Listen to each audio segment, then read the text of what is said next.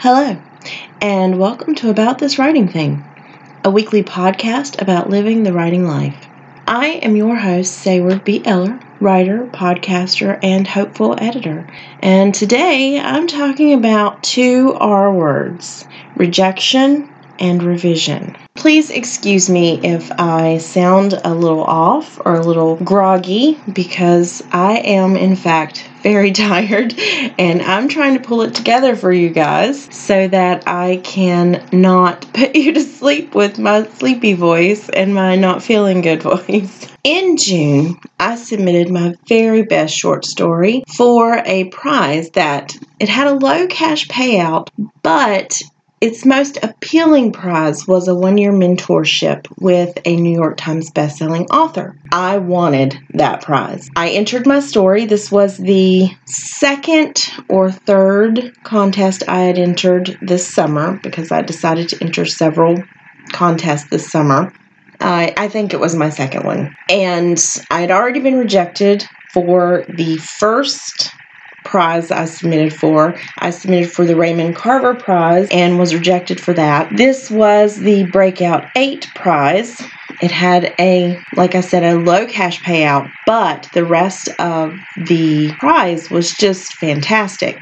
So I submitted this story called The Snowbank. I'm so proud of this story. It is a a magical realism piece. It was inspired by Zora Neale Hurston's Sweat, a story which I obviously admire greatly. It was also had some it also has some elements of the Twilight Zone in it, which I'm also very fond of. So I submitted this this um, story, The Snowbank, for this prize. And when I was rejected for the Raymond Carver Prize, I told my husband, I said, that's okay. I, you know, that one was one I would like to have, but it wasn't really one that I was, you know, I would die over. Not that Raymond Carver Prize isn't great because it absolutely would be. But there was only one winner for that prize. For the Breakout 8, there were eight winners. So I thought, maybe I have a little bit, uh, you know, more of a chance with the Breakout 8 prize. And I really, really wanted that mentorship. $250, I'm not going to, you know, I'm not going to turn that down either but the mentorship is invaluable. Thankfully, a couple weeks ago, I learned from the uh, WFWA, which I'm a member of, that I had been placed with a mentor through them. And she's a very lovely person, and, and we're getting started. But I told my husband when I was rejected by the Raymond Carver Prize, I said, okay, well, you know, that really sucks. And I did cry about it. But I said, I'll be devastated if I don't place in the breakout eight because the snowbank is such a good story. I know I'm tooting my own horn, but sometimes we have to do it when nobody else will. Then I think finally on Sunday of last week, perhaps, I learned that I did not place in the breakout eight. Immediately, I was devastated. I tried to hold it together because my children were here, my adult children. So I tried to hold it together and not cry in front of them. Not that they've never seen me cry over rejection before. And there was a, a note with the rejection that said, you know, since you're a member of of the Authors Guild, give us proof and we'll let you have our notes. So I sent them the proof and I got their notes. And I really hate it when I'm I can't wallow in my sadness for a while. I really like to hunker down and, and be sad and, and really, you know, do the desperate, I'm a horrible writer and I suck and all that stuff. But when I received their notes, it, they were the the critics of it, the judges and, and all the people who had read it were so generous with their praise of the story that I said, well, damn, how am I supposed to really be sad about this? Yeah, there were, you know, in the criticisms, I was like, well, it's magical realism, so duh. But those those criticisms, even the negative ones, are important in the rejection process because that lets us know what we need to take a look at. But I could not be sad anymore after I received those notes because there were a lot of really great notes about this story. So I sat up straighter. Mm, I said, Well, you can't be sad anymore. it's proven itself to be just as good of a story as you thought it was. And then I said, well, I guess I'll submit it to another contest. Or maybe not. Maybe I'll just submit it for publication. So now I'm scouting out places to send this this story, the snowbank. And I'm still waiting on the last contest that I submitted to, but I don't think they're going to have a decision for several months. So I'm just going to try to put it out of my mind and not focus on, oh my gosh, I really want to know. But getting back to rejection, this is something like I said when when I'm rejected, it really really hurts. Even though you know people are like you have to have a tough skin, and they're right. You really do have to develop one. But I don't think you ever quite get used to being stabbed in the heart repeatedly. I mean, this is a stabbing that you don't die from. You feel like you might at times, but you don't die from it. so repeatedly every time you put yourself out there every time you put your baby out there your story baby or your book baby and someone rejects you it's a stab and i think that there's there's too much of a push for us not to be sad about it last night i was talking with a writing colleague and she's having a difficult time outlining a story finding her character's motivation and she said you know I, I just suck. And I said, You know, you don't suck. And she said, I'm going to cry. And I said, Well, you should cry if that's what you want to do. Cry, but don't cry for too long. I do like to wallow. I wallow for several days after a rejection, usually. But I think as writers, we do have to toughen our hearts up a little bit. But I think that if we do develop too thick of a skin and too hard of a heart, I worry that I won't care as much about the work and the process. I'll always care about my writing, but if you harden your heart to where you just assume you're going to be rejected over and over and over again, when indeed you might, and you probably will be, I know I will be. But if I harden my heart too much, then it comes to a point where I say, you know what? I don't care. Whatever. I'm not even going to submit this. I'll just put it away in a drawer, which I'm very fond of. My thing for me is I understand where people are coming from when they're trying to cheer you up. And even those who do the tough love thing, like you have to have a thick skin, you know, straighten up, just keep going onward and upward. I always appreciate the comments. Just keep going, find the positive. But sometimes it feels like we're not allowed to wallow. And with writers, especially writers that are like me, being able to feel those feelings are so important.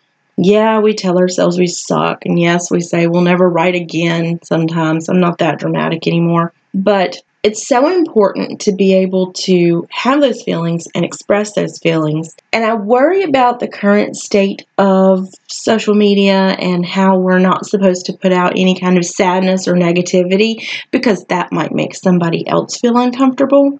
But as writers, if we're rejected, I think we should be able to say, I was rejected. I am devastated.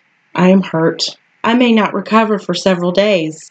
I'll be in my corner crying if you need me, but please don't need me. I think we should give one another the the not the okay because nobody should be given an okay to feel their feelings. But I think we should be more supportive as writers to those writers who are going through their feelings. And for the most part, the writing community, especially on Twitter and Instagram, which is where I'm most active, so supportive. I have met so many wonderful writers on Twitter and on Instagram. They're amazingly supportive, but inevitably, there are those people who want you to minimize what you feel in order to not affect their feelings so that you don't make them uncomfortable. And I feel like I'm going off on a little bit of a tangent here because really I was just to say I got rejected. Yeah, I was really sad, but then I got the notes and yay, I'm not so sad anymore. But I think it's important to really not have such a self centric attitude, especially on social media. You know, don't go in thinking, oh, well, gosh, I can't believe they posted that, or my God, why can't they just get over it? You can, of course, think that because those are your feelings, man, but you don't have to respond You know, you don't have to reply and say, just get over it already. You're a writer. You should be used to getting rejected. I haven't had that happen for a while, but I see it happen sometimes where people are like, eh, whatever, just get over it. It's not a big deal. But it is a big deal, guys.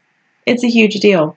In the interest of time, I'm going to back up and stop with that little tangent and just say rejection is okay. Well, it sucks. Rejection sucks, but being in your feelings is okay about it. Just don't post like 35 Instagram posts in one day about how devastated you are. Be devastated, post your devastated post, and then go cry in your corner. But don't allow yourself to be devastated for too long because then your voices will start to win and you might give in and stop writing. And that would be the really, really devastating part. So that's my story for today. I entered two con well, I entered three contests and I was rejected for two of them. One I was sad about, the other I was sad about until I got the notes back and then I was like, okay, this is not bad. the second thing I want to talk about is my revision.